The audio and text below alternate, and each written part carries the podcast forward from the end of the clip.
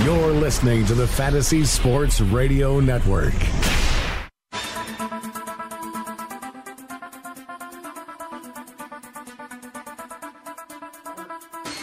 Welcome to FanRag Fantasy Baseball. I'm your host, Al Melchior, and joining me today is Greg Jewett, also from FanRag. And this is going to be a fun and interesting show because Greg is going to join us uh, while he is in mid auction. So I really uh, have a lot of admiration for uh, Greg's multitasking skills. You'll get to see, see those on, uh, on display here. So, Greg, how's it going so far? Uh, it was great, except when I was on the air locking in, Castillo went for a cheap price, and I missed out on him. Ah, Greg, sorry to get you started okay. on on a, on a bad note there. You said Castillo. Uh, you, you so uh, you, you missed the missed out on the beef. beef. Ah, well, that is that is unfortunate. So, uh, well, we're going to uh, dig in uh, a little deeper, and and you know, as things happen, uh, I hope you, you fill us in, and, and we'll you know check in on on your auction uh, as it's in progress here. Maybe you just give us a little bit of, of background, uh, what format, how deep of a league, all that sort of thing. Um, we started out higher, but we're down to 12 teams. It's I've been teaching with all these years. So this league's been in formation since 2004. Um, we still have a high budget of 350, so some values get a little bit inflated.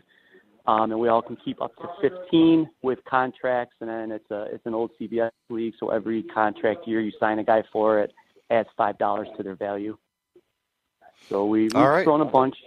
Uh, closer's been going for way above value, but that's normal for the league, which always speaks to know your room. And, I, we can hear the room, so uh, this is pretty cool.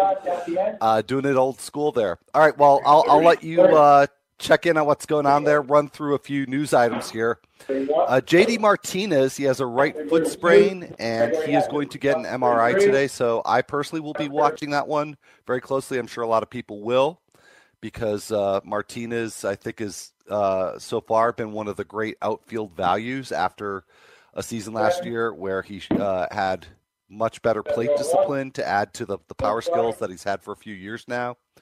So it would be a big, big bummer if uh, JD Martinez was uh, going to miss any kind of significant time, but uh, we will we will check in on that.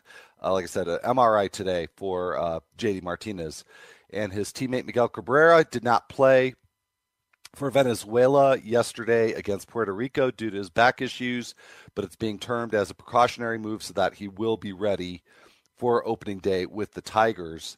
So no reason as of right now to to be concerned about Miguel Cabrera. Jose Bautista uh, sat out the uh, U.S. Dominican Republic uh, Dominican Republic game due to a stiff back, uh, also termed as a precautionary move for him. To me, slightly more concerning, Keon Broxton uh, has experienced some discomfort in his right wrist, and that's the same wrist that he broke last year and had surgery on. So, Greg, if I could draw you back in here for a sec, uh, is this something that you're at all worried about with Broxton in terms of uh, draft or auction value? That this could be a recurring issue with his wrist? Um, it definitely could be, especially with the fact that uh, you know the, the interest in him is is the power and speed combo. Um, and you're talking about him being aggressive on the bases. If he slides head first, we're putting that wrist into uh, areas of discomfort just with the sliding and whatnot. So it's definitely something to track. Anytime something like this recurs, uh, it, it definitely makes you uh, take a little caution. So if you're drafting him, I think you almost have to handicap uh, Lewis Brinson along with him. Yeah, and uh, I think most likely Brinson again, unless this turns into something uh, much worse, much sooner. I would expect Brinson would start the year AAA, but uh, yeah, Broxton's going to miss time, then uh, I think Brinson is the is the guy to handcuff. I think you're right. Any concerns about the first three players I mentioned? J.D. Martinez, Miguel Cabrera, Jose Bautista don't seem like major issues yet, but uh, are you downgrading any of them? Dan, who says two? So I'm number one. Okay, Garrett. Um, definitely, especially with Martinez with the foot. Five down at the end. Um, you know, the foot things are what takes out uh, the quarterbacks in the NFL, and it's something we really want to monitor. The fact that he came back in crutches and uh, was going to be monitored closely from that point forward definitely uh, definitely puts into caution. So, um, you know, Miggy, he's a bigger guy. We, we're not too worried about it. With the extended break, I think he can get back. Uh, same with Bautista being a power guy. I mean, the back things we do have to track, but um, it's just going to be a matter of really paying attention and following the beat writers during all of this and reading everything they have to say. Uh, you know, uh, Cabrera was one of the highest priced players we already had going our auction because of his name. Um, I, I think people still won't be too afraid of that. But with Martinez's injury history, um, you know, we talk about health sometimes being a skill. Uh, that that's probably the one that gives me the most concern of on this group, even though Bautista has had a checkered history past. Yeah, yeah, but uh, yeah, at this point, it doesn't seem like a cause for concern. Tyler Naquin, he was scratched Saturday uh, due to bilateral knee soreness, which um, which uh, is uh, just having soreness in both knees. Sounds better if you say bilateral, or maybe it sounds worse. Bilateral knee sore, soreness, but uh, too bad knees for Tyler Naquin. Uh, I think he's somebody who uh, people have not really bought into after a surprisingly power, uh, you know, power spiked year last year.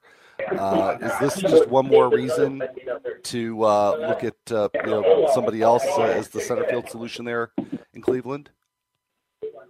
Um, yeah, I, I I know you and I have kind of discussed. I think off the air with this, we, we neither one of us was on the Naquin train. Um, as a matter of fact, in my draft champions for the NFBC, I just took Bradley Zimmer in about the 32nd round, uh, just for that thing in mind. You know, I, I'm a little more intrigued by Zimmer's uh, defensive ability, uh, his height, and like we talked about before a couple of weeks ago, with his nice easy swing with the opposite field power. Um, he's definitely someone I would rather target over Naquin later in drafts or in reserve rounds uh, with a chance to get that position, maybe not immediately, but down the road. Um, with, with all the regression things that Naquin points to, along with these knee soreness issues, uh, it's definitely something to, to keep in mind when you're uh, targeting Naquin, and it's, he's someone that I'm really not after. Yeah, well, uh, yeah, I, I, think I was maybe one of the higher uh, people on him coming into because I just, you know, I thought that the the power spike was notable enough. Not that uh, you know I was 100% buying into it, but it was intriguing, and I think you could certainly you know get them cheaply enough. But uh, yeah, this this certainly does not uh, bode well. I think for Naquin, and uh, would make me hesitate to go after him, even with, with a late pick. Now, Max Kepler, he is just considered day to day. He's got a pinky injury. Uh, now, Pablo Sandoval had a, a, really nice game on Sunday, but part of that game was also running over Kepler's pinky. So not good for Kepler, but uh, just day to day for right now. Martin Prado uh, talked about him on the last show. He's got a hamstring strain, which has now been diagnosed as a grade one hamstring strain. He is not going to be ready for opening day, so won't necessarily miss a lot of time. But does this move um, Derek Dietrich up your rankings at all?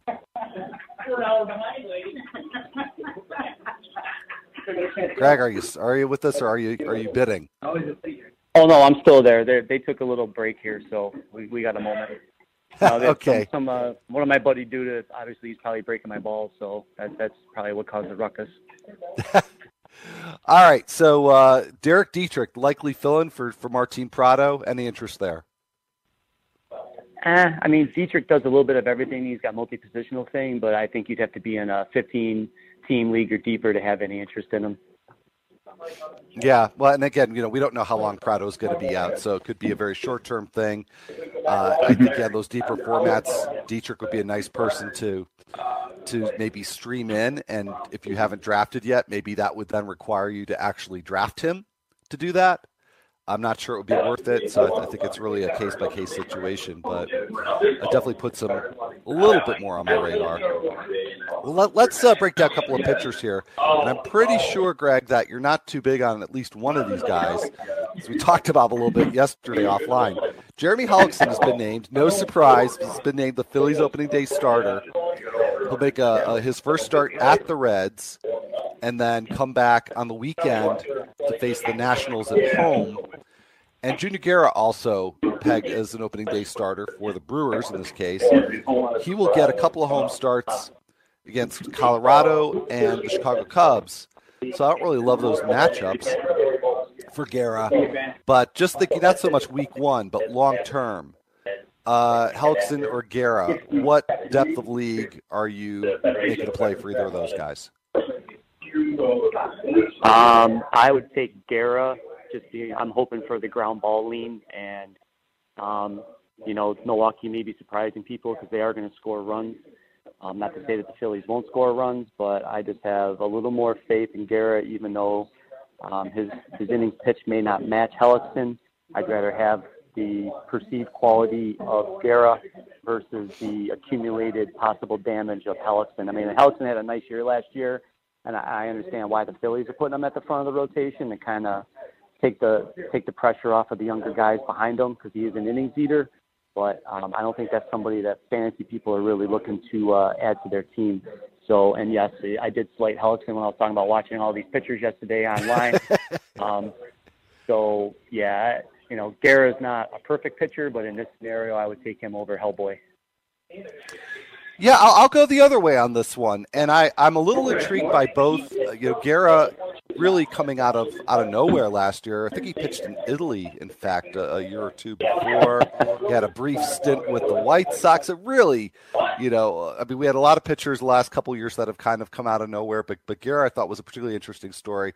It got a lot of swings and misses, and I just think if he could just improve his control a little bit and be a little bit more deceptive, maybe when he does go outside the zone he could be a, a, strikeout source. And that's that's a couple of ifs that I jammed into that statement. But so I, I do think there's some intrigue there. But again, there's some uncertainty. I think that uh, you know there's some up and coming pitchers. I think you know Josh Hader probably be up sooner than later with the Brewers, and somebody's gonna have to go. I'm not saying it's necessarily Guerra, but it's you know it's it could potentially be a crowded rotation situation there. We know that Hellickson is going to get his innings, as you said, with the Phillies. He did have a very uh, nice second half last year. You know, overall his best season in a while, but a really strong second half that actually did include some strikeouts. So between the that strikeout potential and uh, and the innings, as you pointed out, Greg, I'd be more inclined to uh, to go for for Hellickson. Now, recently, you, you, know, you were saying you don't think that uh, you know people in standard leagues would necessarily go for him. I did, and in fact, I got both Hellickson and Aaron Guerra recently in a uh, head-to-head 12-team mixed league. So, okay. um, so I actually got both of them. And are they going to be streamers I, though? I, they'll be streamers, exactly. Which also means that because they're streamers, that one or both of them could be gone within three or four weeks. Yeah, but that's that's oh, yeah. the nature of for me, especially the way I've played the last couple of seasons. That's the nature of it. The the guys that I draft beyond really my top three, and I'll typically wait a long time to get those guys because I know that chances are within a month they're off my roster anyway. So, uh, you know, but but I again I targeted them as opposed to some other starters because I think that there is the potential for both of them to be more than that, and maybe uh, either one could be my number three starter potentially. Mm-hmm. But yeah, I certainly didn't didn't pay for them as if I were going to do that. So we got about a minute before we go into break. Greg, can you uh, g- give us uh, the the uh, update on what's going on right now in your auction? All right. Well, I think they're about to fire up, which is quite all right. But um, we've had some interesting, uh, a lot of uh, pitching being paid for early, which kind of surprises me, um, and high end bats, which you expect. So um, I, I came in here thinking I was going to spend the guy early, and then the prices with the inflation and keeper league kind of calm me down. So we'll see how it goes. Hopefully, maybe I'll get somebody alive when we uh, come back in the return segment when we're talking about some of the spring standouts you sent me. All right. Well, and, and you just helped me out with the segue there. So we are going to talk about some recent spring standouts when we come back, get the update on Greg's auction. So stick around, stay tuned. Sure.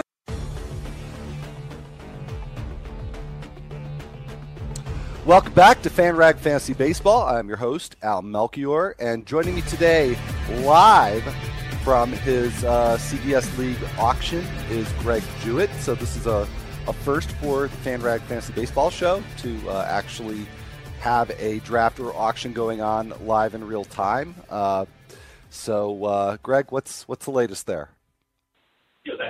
Uh, we still haven't come back from break, but um, I'm gonna make sure I try and drown out the background noise so we don't uh, make make make it so you can't be heard. So okay. fire away. All right, good deal. Well, um, actually, I want to. We did say we are going to talk about some spring standouts. I want to go back to one bit from uh, the last segment where we talked about mostly injury news, and uh, one that we sort of flew past that I think deserves a second uh, visit, and that is uh, the Max Kepler injury. Again, he's day to day, shouldn't be a big deal, but um, I was reminded that uh, earlier in the week I had uh, Brandon Warne from uh, Fangraphs on the show, and Brandon also writes about the Twins extensively. And he made the comment he thought Kepler could hit 25 homers and 40 doubles this season. I don't think that was necessarily his, uh, you know, down the middle projection for him, but said, you know, there's that potential there. Uh, Greg, what what do you think of that? Does that sound like a uh, a somewhat realistic expectation for Max Kepler? I think it could be, and I know Brandon uh, does great work following the Twins, so he's definitely somebody I pay attention to when he's talking about that team. Um, uh, some of the guys on Twitter have nicknamed him the Kaiser, and uh, I do like him this year. Uh, I added him late last year in an AL only league, and he really helped out my team down the stretch. Um, you know, good at bats. Um, you know, his average wasn't as high as you might like it, but um, there's a lot of potential in his swing. Um, they were already saying he was taking some at bats um, underneath the stadium on the side, so the the finger injury shouldn't be anything that's too worrisome, especially with uh, I think 14 to 15 days till opening day. So definitely someone to monitor, and um, he's been moving up every time I'm doing the NFBC drafts by almost a round each one. Uh, that's interesting, and I wonder why that is. Because um, I don't think there's anything, you know, particular from the spring that would, uh, you know, maybe it's just sort of uh, in our industry, maybe hype kind of building on its own. I don't know, but I I like him a lot as uh, a late round flyer for that power potential that both you and Brandon see as well. So uh, we're, we're I guess we're not alone in that regard.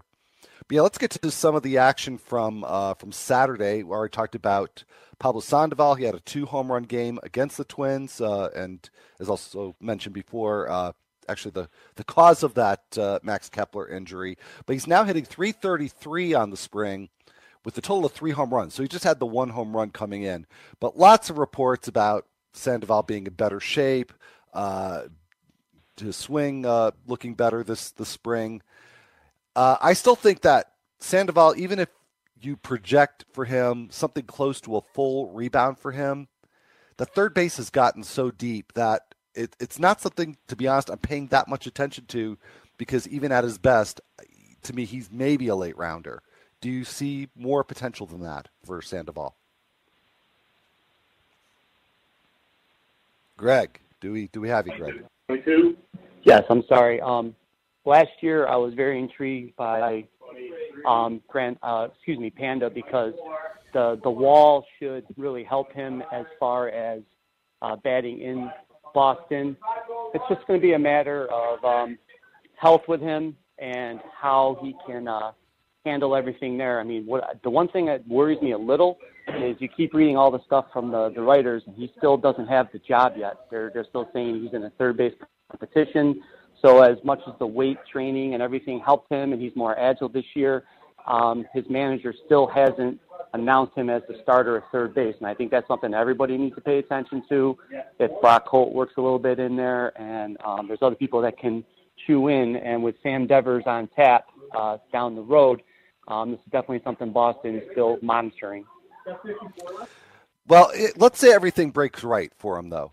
Um, I, I I personally find it hard to believe that he's not going to get the job, but you never know. Uh, you know, it was a surprise last year when uh, it was Travis Shaw that uh, got the job at the start. But let's say everything this year does break right for for uh, Sandoval. Are you taking him in a in a 12 team mixed league? A 12 team uh, Sandoval? No, I think there's too many options at third base and corner for me to really, as a reserve guy, I would, but not as a starter. All right, that's fair enough. And yeah, I'm not even sure I would would do that to be honest. But I think if I were particularly optimistic, or if there was really a run on third baseman uh, late, maybe I would. But uh, yeah, I just it's it's been kind of a big story this spring, but I think for fantasy purposes, it's not all that impactful. But you know, that's uh, I think you're you're seems like you're backing me up on that one. So let's uh, head over to Tampa Bay and the first first base situation there. They brought in Logan Morrison as a, as a late signing after uh, just a you know a very so-so 2016 season, and, and Morrison's really had a, a series of just sort of so-so seasons. And meanwhile, there are two prospects coming up through the system there that seem like they're that they're not that far from being major league ready. You had Jake Bauers hit his fourth home run on Saturday against the uh, Blue Jays. He's now batting 423 on the season. And then you've also got Casey Gillaspie, who's having a pretty nice spring as well.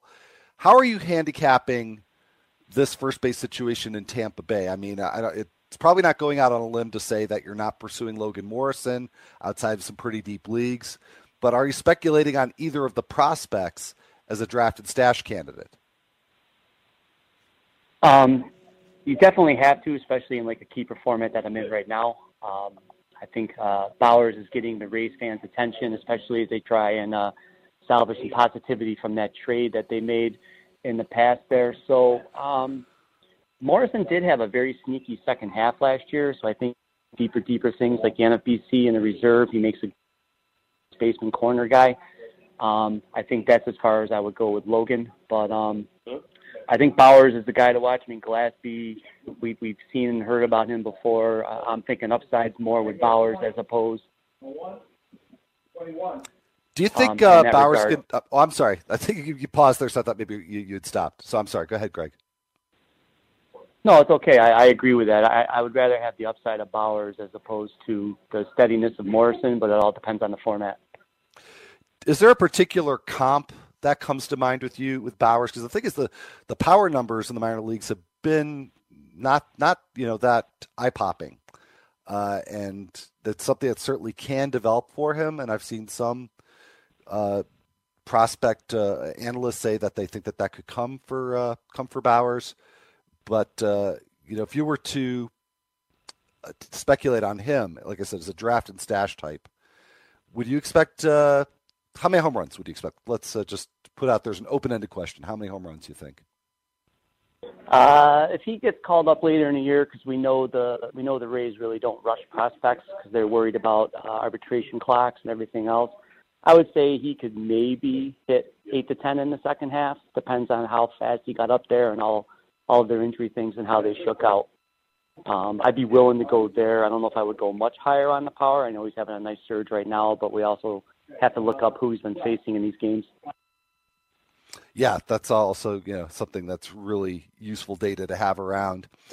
Uh, Kendall Graveman having another nice spring, and I think it was two years ago, right after the uh, the A's got him from the Blue Jays, and he had a fantastic spring. Came into drafts and, and auctions with with a bit of buzz, uh, not as much buzz as a fifth starter candidate will get, but uh, he's having another really great spring. He uh, against the Padres on Saturday went six innings, just allowed one run, no walks, and six Ks. And I don't think that a strikeout per inning is a realistic expectation for Graveman, but the lack of walks just overall this spring fits a narrative that would make me give Graveman a second look because the way he would have to get it done to be fantasy relevant is to keep those ground balls coming and to not not put runners on base. And uh, so far, a 0.87 WHIP for Graveman to go along with a 2.84 ERA. So, what's your level of intrigue on Kendall Graveman? Um, definitely somebody that is flying way below the radar as as Manaea and uh, other guys in that rotation are getting much more hype. Um, I think definitely the strikeouts, as you alluded to, is not going to be something you're really investing in him for, and you have to take it a grain of salt when you're striking out a bunch of Padres because I think that's going to be a common theme this year. Um, you know, stream your pitchers against the Padres is going to be a definitely uh, popular thing to do uh, in fantasy and uh, DFS. But um, Graveman is intriguing. Um, I think he can handle. He can eat us some innings for you he's definitely a great stream at home. Uh, that ballpark's going to help him not only with the ground balls, but if they do get it in the air, it's going to have a hard time flying out of there. So, um, as a low investment uh, upside pitcher with a chance for double digit wins, I think Graveman fits the bill. Now I'm looking at your auction results because you were kind enough to share your your spreadsheet with me, and I've noticed a couple of uh, A's pitchers, and there may be more here, uh, but what's just caught my eye. Manaea's gone for five and Sonny Gray has gone for 11. And this runs counter to what I've been uh, saying uh, and writing uh, throughout the spring that uh, Gray is going really late and he's a great value, and especially relative to Manaea, who's generating all this this hype. Were you surprised by this uh, that Gray's Gray went for eleven and Manaea for five in your auction? Well, actually, those were keepers. Um, so Oh, okay. was a was a late round pickup, and then the owner kept Gray in spite of the uh, injury issues. So I think it had more to do with the price, you know, Sonny's name and stuff. So those are both good prices, so they had to be kept. Um, I don't know uh, how the other guys would go. If if I if I get a bid on one of the uh, other A's pitchers, I'll definitely bring it up because it is of interest. But um, definitely something to monitor. Again, uh, that the keeper thing always adds to the inflation and how things go in an auction. You know how fluid that can be. Yeah, yeah, absolutely. Um, one more name here. I doubt. Well, I th- yeah, I doubt that this one's going to come up in your auction. As uh, it's a twelve teamer, you said right? Uh, Sal Romano, who you know in a in a sort of wide open Reds rotation situation, not a name that I've really read much uh, as a serious candidate, but he's really making the case. And on Saturday uh, against the Rangers, four and two thirds innings, no earned runs, one unearned run allowed, no walks, and three strikeouts. And over the course of the spring, that's now 15 and a third innings for Romano, just two earned runs allowed, only three walks, and 19 strikeouts. So very impressive strikeout to walk ratio. Is this putting Romano on your, your radar, or uh, are you just kind of waving this off as uh, you know another uh, spring training wonder that we may not hear from much again? It's hard, but but one thing that really helps us when trying to gauge these spring training stats is uh, strikeout to walk ratio is definitely one thing that you're looking for, and he's shown a propensity to have positive numbers in both of those regards. Um, you know, ERA and WHIP's going to be open to uh, speculation as the season rolls on, but um, as super flyer, I think he definitely is somebody that if he hasn't been on your radar, you might just want to tuck him away as like your last pick in the draft. Yeah, yeah, no, very very intriguing start, and the opportunity is certainly there. Uh, we got one more. We got to head to break. We got one more standout I want to uh, hit on before we uh, move forward. And Greg, you wrote a really interesting column on stolen bases and how to approach that. So I certainly want to dig into that. We will do so right after this break.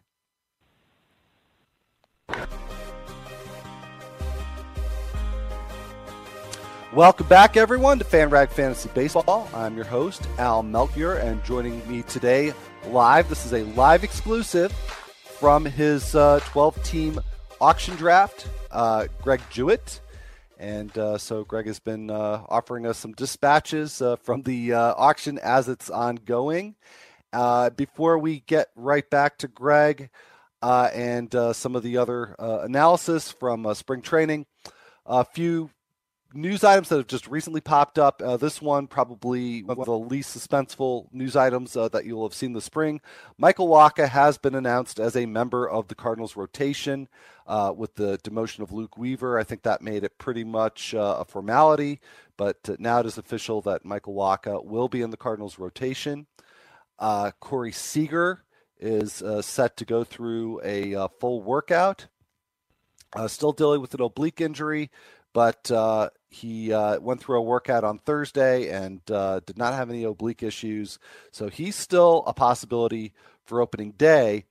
And Tyson Ross, coming back from the thoracic outlet surgery, he's going to throw uh, live batting practice on Wednesday, and that will be his first time facing hitters since having the surgery last fall.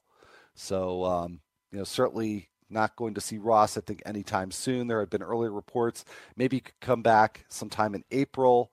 At this point, I would think that would be pretty unlikely. But he is making progress, and he will be throwing to uh, hitters next week. So those are uh, the newest, latest news updates. And uh, let's get back. Uh, Greg, uh, there was one player I, I, did want to talk to in the previous segment. We didn't quite get to him, and that's Jarrett Parker. And his name's popped up on the show every so often because he's he's having a nice spring. He's the the front runner to be the left fielder for the Giants, but he's had some false starts before and never really been able to to get uh, full time play there. Saturday against the Mariners, two for four with a home run. That's his fourth home run of the spring. His batting average is now up to 333. But the, the key stats for me now, you talked about strikeout to uh, walk ratios for pitchers. Uh, Parker's strikeout, uh, or rather, I'm sorry, not strikeout to walk, but strikeout per plate appearance eight strikeouts and 44 plate appearances. That's real improvement for him, granted, in a very small sample. But, Greg, how encouraged are you about Jarrett Parker? Well, it, it appears that he's going to have that left field spot to himself. Um, you know, you mentioned the eight strikeouts and 44. That that only translates to an 18% strikeout. So, um, with his power, uh, it's intriguing. Now, they're working against him. His his past struggles with strikeouts, along with playing in San Francisco, which is one of the more notorious parks for depressing power. So, as much as you can get excited about him, ask Brandon Belt how it feels about power breakouts in San Francisco. Yeah, that's a great uh, a great point to make and a good comparison because we waited for years and years and years for that power breakout for Brandon Belt, and those home splits always put a damper on that. So I think we could maybe expect something similar from Jarrett Parker, which could make him maybe not somebody to draft, but even in a format like the one that you're auctioning in today, uh, a possible streaming option uh, for those road uh, for those road trips for Parker. So uh, I'm not totally bought into the idea that he's uh, a great power hitter because again we're looking at a small spring sample here. That's where Parker's really got to nail down the the improvement uh, to be even worth being a streaming option. But uh, you know, especially early on, if it looks like he's going to continue with this progress, then uh, Parker could have a lot more relevance in a 12-team mixed league than I would have guessed. You know, even a couple weeks ago. Well, one thing that you're probably not going to look to Jarrett Parker for is steals, and that's something, Greg, that you wrote about for uh, FanRag uh, earlier this week. Really interesting piece, and you talk about the the trends for stolen bases, which have overall been on the decline. Although last last year there was a slight rebound, and you talked about a couple of the a uh, couple of your leagues, uh, a CBS league and an NFBC league. Was the CBS league the one that you're currently auctioning right now, or was this a different league? Yeah, it's, it's the same. That was that and a 12-team NFBC that uh, I was fortunate enough to win on the last day last year. Congratulations. uh, so you're showing that the top four finishers that there's a very clear drop off from first to second to third to fourth in each of these two leagues in terms of uh, the total stolen bases and the and the overall placement. So would I would it be fair to conclude from that that you're going to put a very high premium on drafting steals this spring? Okay, 14 go one. Uh, it's been it's been kind of based on the draft. I don't know that it's a premium because you see a couple of teams really focused on it. So I'm not going to be racing a team to get 190 steals on my roster. I mean, if that happens, God bless them. They can have they can have first place in the category. I think what you're trying to do is make sure you stay in that middle ground between four and six, so you're still accumulating points without punting the category. I've never been a category punt guy. So, um, and you know, usually with stolen bases, you're going to get some uh, runs accompanying with it. But on, when you get somebody a high flyer like Billy Hamilton, you also have to account for. He had 19 RBIs last year, so there's no help in that category at all. So, you know, if you get a bunch of guys that can give you a smattering of power with uh, with stolen bases in the pocket, I think it's easier to build your team and keep balance that way, as opposed to getting these one, you know, one trick ponies that are just going to give you a pile of stolen bases, but there's not a lot of peripheral help. Right. Yeah. That you know, and, and the other thing too with getting the Billy Hamilton types is that it, it can be overkill. Uh, you, you don't want to be over overly reliant on one or two players for your steals, and yet if you build up some steals in the rest of your roster, given how little they're going to give you in certain categories, it really could be overkill in terms of what they they offer you in steals. And so I, I find that sometimes these players don't quite live up to their projected roto values uh, because you know certainly all those steals are going to you know count towards that uh, you know the the, the SGP uh, denominations, but um, but it, in terms of players that have more of a balance, how uh, how aggressive, how much more aggressive would you be for the the Charlie Blackmons, AJ Pollocks, uh, Jonathan Villars, uh, those players with that sort of profile, where in addition to uh, maybe 30 plus steals. In Villar's case, I think probably even quite quite a bit more than that. You could get to 20 home runs or at least 15. Um, how how much of a premium do you place on those players? Well, hard because a lot of those guys you mentioned are almost all in the same uh, average draft place. So you know, you, Blackmon, Villar, and and uh, Pollock, are, they're all gone by usually the the third round of an NFBC, and and and Blackmon's borderline. He's been in the first round in drafts. Uh, Villar has been early second round, so everyone's noticing this because people are willing to reach and move up a little bit to get them because then they can kind of take a breath and say, okay, I don't have to get another guy like a Hamilton or a Dee Gordon uh, to give me a bunch of stolen bases because I, I got a chance at double digit uh, power and then I also can uh, get support throughout my lineup within that. So, you know, I'm definitely willing to, I'm fortunate enough to own Villar in this league that I'm in. So, um, that helps me in regards to navigating it. Now I have Villar protected at four, and then uh, Billy Hamilton went for 32. If that gives you a little perspective. Yeah, well, good. Definitely great value there on Villar. Uh, but let's say it's it's you don't have him as a keeper. Okay, you're just drafting uh, in a redraft situation. There, is it important to you to come out of round three with one at least one of those players to assure that you're going to get some steals with those other categories? Uh, a lot of it's going to depend on where you are in the draft. I mean, um, I was at the turn I had my choice between Villar and Correa uh, to go to pair with uh, Miguel Cabrera in a 15-team NFBC Draft Champions, and I just went with the upside of Correa. I mean, yeah, he's only probably going to get 14 to, to 16 stolen bases, but I just think he bounces back this year and provides the year that everybody was paying for last year. Um, so that was a hard choice for me because then I, I just I was like, if I take Villar, I'm not chasing steals later.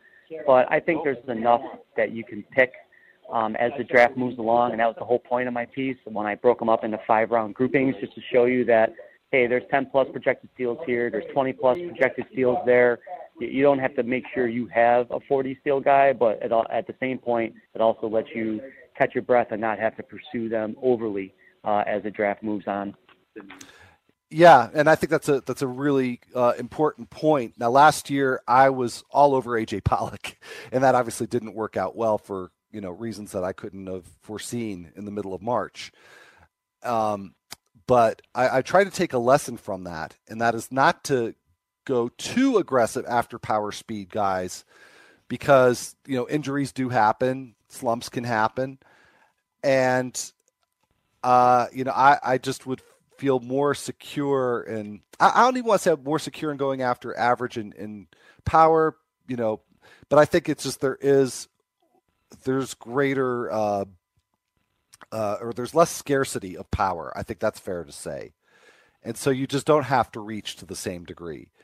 So my approach this year is I'm not you know certainly not avoiding steals, but I'm just not going to reach for them and and I'll try to find them during the season because you were able to do that last year with Villar, with um, Hernan Perez, with Travis Jankowski. You were able to get you know very cheap steals uh, if you could pounce on these guys quickly once it it uh, became apparent that they were going to perform at a level much greater than what we all expected. Is that an approach that uh, you think makes some sense, or is that just just a fluke of 2016 that we had all these power, or uh, rather, all these stolen base sources just kind of, kind of come out of the woodwork? It's going to be partial. It, a lot of it's going to be uh, pathways to playing time. Like uh, you wrote down a couple of uh, sleeper question marks. You know, I, I think Mallex Smith could could have a Jarrod Dyson like season um, for the Rays, even if he's only in a part-time role. But with all the injuries down there and questions in their outfield, his defense might get him in the lineup more than people anticipate. Um, you know, Jarrod Dyson's got a full time role this year. We don't know if he's going to last, but he has solid contact background and he's not perfect, but he's at a steep dis- steep discount compared to uh, a Billy Hamilton. So, you know, there's guys and, and even uh, there, there's other players that you can see sliding in later in the rounds that you can take an upside play and just see if they can give you those pocket stolen bases. You can stream in there um, if you see the category suffering a little bit for a little upside.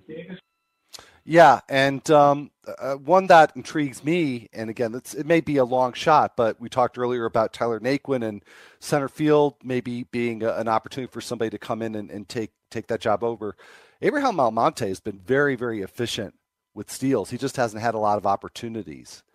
And if there's any hint of him getting regular playing time, that's somebody who I think could be a candidate to be uh, the 2017 version of Hernan Perez. But uh, you know, I, I'm going to hold out hope that you're, you're going to be able to find those those players on waivers during the season, uh, so that you don't have to go overboard on draft day. But uh, well, Greg, thank you for the great column and the, and the great insight. We have to head to break one more time, and when we come back, we're going to uh, zero in on what's going on in your auction there and just talk about auction strategy in general when we come back.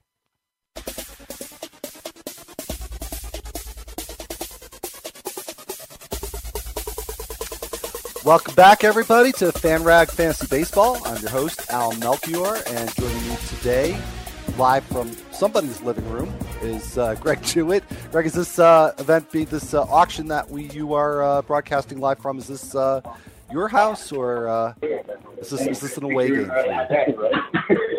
Actually, we are at the Change of Pace, which is owned by uh, a former Major League pitcher, uh, the Grilli, and his son Jason, still with Toronto. So, yeah, we uh, we hang out here. They got the best wings in Syracuse, New York. So we're gonna we rock it out. That is outstanding. That is very, very cool. I realize that. So, um, well, I'm looking at the spreadsheet that you gave me here. Which team is yours? We've got uh, a row at the top with all the team names. So, Oh, I, Which- I am I am Alex Angels on the sheet that you're looking at. okay, okay. And is this being updated in, in real time so that if I read off who you got, this is actually who you have right now, or Um, those are my guys entering the draft. I have not updated anything in uh, live time, but I, I'll give you a couple of players once you're once you're done assessing my team. I'll give you a couple of players that uh, of interest that came out in the bids to uh, give people uh, a little insight as to uh, Are- if there's a bargain or not. Okay? Now, are these all your keepers or just players that you you got up to a certain point? No, those are my those are my 15 keepers entering the auction. Okay. All right. So that all right. This is uh, Greg, who Greg uh, carried over as keepers, and I'm not going to go over the the um, dollar amounts, uh, but just go over the uh, the roster. So you've got Joey Votto, Anthony Rendon, Carlos Correa, who you mentioned, and Jonathan Villar. Uh, Hanley Ramirez in your corner spot. Got three outfielders: Mookie Betts, Nelson Cruz, George Springer. Oh my, that's uh, quite the start to your outfield. Uh, you've got one of your two utility spots filled with Kendrys Morales, and then your pitching staff. You've got uh, four starters so far. You've got uh, Madison Bumgarner, Kyle Hendricks, Aaron Sanchez, and Marcus Stroman. And then uh, you've got Edwin Diaz uh, as your one dollar closer. So well done there. That's that's a nice core to start off with. So, uh, what who have you added to that? Um, unfortunately, uh, there's been a lot of spending early, and I wasn't one one of the persons with the most money. Um, I did just add Yadier Molina at catcher for ten dollars, which I am more than happy with. Uh, okay, so uh, you know, obviously you have some positions to fill here. Uh, you know, the rest of your pitching staff, uh, a couple more outfielders, and now still a second baseman. So you- you've got a lot of your your uh, roster covered. So, but aside from just those positional needs, uh, are are you coming into this auction today? And I don't know how uh, how much you could say uh, in front of your your group there, but in, in terms of goals, whether it's you know hitter pitcher money split or uh, you know trying to to bolster you know certain categories. But are, did you come in with any objectives? Um, the objective is I usually try and get hopefully a couple of people at bargains because it is a keeper. Um, but you know, price enforcement and other things are always a part of the auction. And you know, uh, sometimes if I throw somebody, I have to pay a couple of extra dollars just so I toss them out there. Although I was shocked I got uh, Yadier Molina at such a discount. Um, it just depends. You know, I tried to trick some people and I tried to do some other things before to get my roster as firm as I could. Um, pitching always is overpriced, so that's why I was willing to. I gave up three three uh, position players to get Madison Bumgarner, including a, a one dollar Carlos Santana. But uh, Rich Hill, for perspective, I have Bumgarner protected at 36 under contract through uh, next year, and Rich Hill went for 41 in our live auction. So, you know, Wow. you have to know the room and you have to know your league. Uh, Now has um has your league surprised you in any way? Diaz. Oh, I'm sorry. Um, not so much. Uh, Chris Archer went for 45, which wasn't a shock. Um, Jose Bautista just went for five dollars more than Chris Davis, which surprises me because Davis being younger. Um, I don't know if it's the ballpark effects that people are worried about or just the Bautista name. Um, the first baseman have been going pretty much on where I targeted them to be going at, but I wasn't really reaching because I have Votto. So it's just a matter. But but perspective, I have Dave, I have Edwin Diaz and Giles for a dollar. Chapman went for 42, Britton for 35, and Melancon for 30. So when I say saves are premium at our auction. That that's something I always try to avoid, especially during the season, adding young closers at cheap cost to try and stay out of those bidding frays. Yeah, that's a, a good, good approach to take there. Um, now I mentioned before, or asked you before about the the cost split, hitter versus pitcher. Do you subscribe to a, a particular split uh, that you, you try to aim for, or just even the concept of a split in general? Is that something that you worry much about? Slightly. Um, it all depends on the, you know, you have to look at the people, and uh, the hardest thing about doing an auction is, is looking at what other people have spent, have money to spend on, and um, our league doesn't necessarily say that it's 65 35 hitters to pitchers. It all depends on people's needs. Um, we have 54 pitcher bids up, so pitching is going to be probably a little overpriced because um, people are looking to get the best things for their roster without uh, having to make too much uh, to worry about in the future. So I think actually in our league, the hitters are going to be uh, more of a bargain, which I think is is showing itself already in the early parts of the auction. You know, we're only about an hour and a half in, but uh, the hitter prices have been much more reasonable than the pitching. Now you do your own projections, and I assume that from those, then you derive your, your auction values. Is that is that how your process goes? Uh, yes, and then I also adjust to to what's happening in the room. You know, I I don't come in and say that I, you know, Miguel Cabrera is forty dollars and that's what I'm willing to spend on him. It, it all depends on need, and the hardest part is, especially when you look at the values like from the LABR and the other auctions, when you're trying to gauge, um, because our league has a higher auction, um, I usually try and use the league only uh, prices as my guide. Mm-hmm. But again, it all depends on when they come out. So you know, a couple of people, when you look at LABR, you look at their prices and you're like, wait a minute, how would somebody pay that for Alcides Escobar? But it was also at a point in the auction where the person needed a shortstop and had money to spend. So, you know, there's always variance to any of those prices, but uh, using the league only has really helped me navigate the uh, the auction things in here and place some values on guys. And I was shocked. Somebody kept Clayton Kershaw at fifty-five dollars, but you know, when you see Rich Hill went for forty-one in the auction, it doesn't look so crazy anymore. Right, right, yeah. It's all it's all relative, like you say, to the how much money is uh, out there in the auction and, and the timing of when certain players come up. Uh, yeah, I guess you're not far enough into your auction yet to the point where the you know there's players that have fallen through the cracks, and so they may draw more of the remaining money because of the scarcity. Um, but that's something that you always have to you know, kind of account for. Uh, now, as you get uh, closer towards uh, towards the end game portion, how do you deal with uh, deal with that? Like, are there certain players? Do you keep a list of of sleepers that you wait, you know, to to uh, nominate at that part, or know, or do you take uh, some different approach altogether? Um, I think in the end game, you're definitely looking for upside, and, and due to the work that um, you and uh, Jim and uh, myself put in on the draft guide that we have, um, I'm okay with spending a little bit on a couple of people, knowing that at the end I can probably find some bargains, which is how I got Carlos Santana for a dollar last year. He was an end game toss. Everyone was almost out of money. I tossed him for a buck and got him as a utility player. So it's definitely uh, something that helps and makes an advantage. And the reserve round, we take 15 people in the reserve draft that's definitely where you can get value. And there's going to be starters in that reserve draft that I can get uh, to allow me to take a chance on maybe an injury player, and then I know I can have that person to plug them in. Yeah, no, it makes sense. Absolutely makes sense.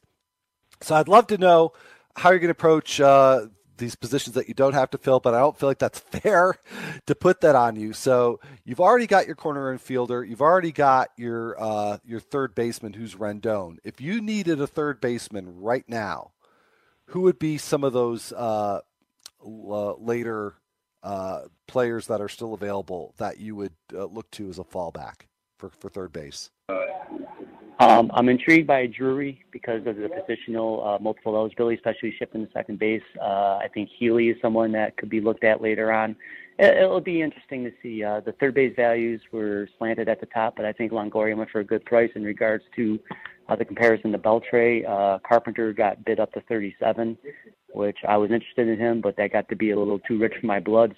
But, you know, again, he's a multiple eligible guy too, so it's going to be uh, it's going to be and and actually it's funny you said that because Rendon is an expiring contract, so that's something I am going to be looking to fill uh, moving forward.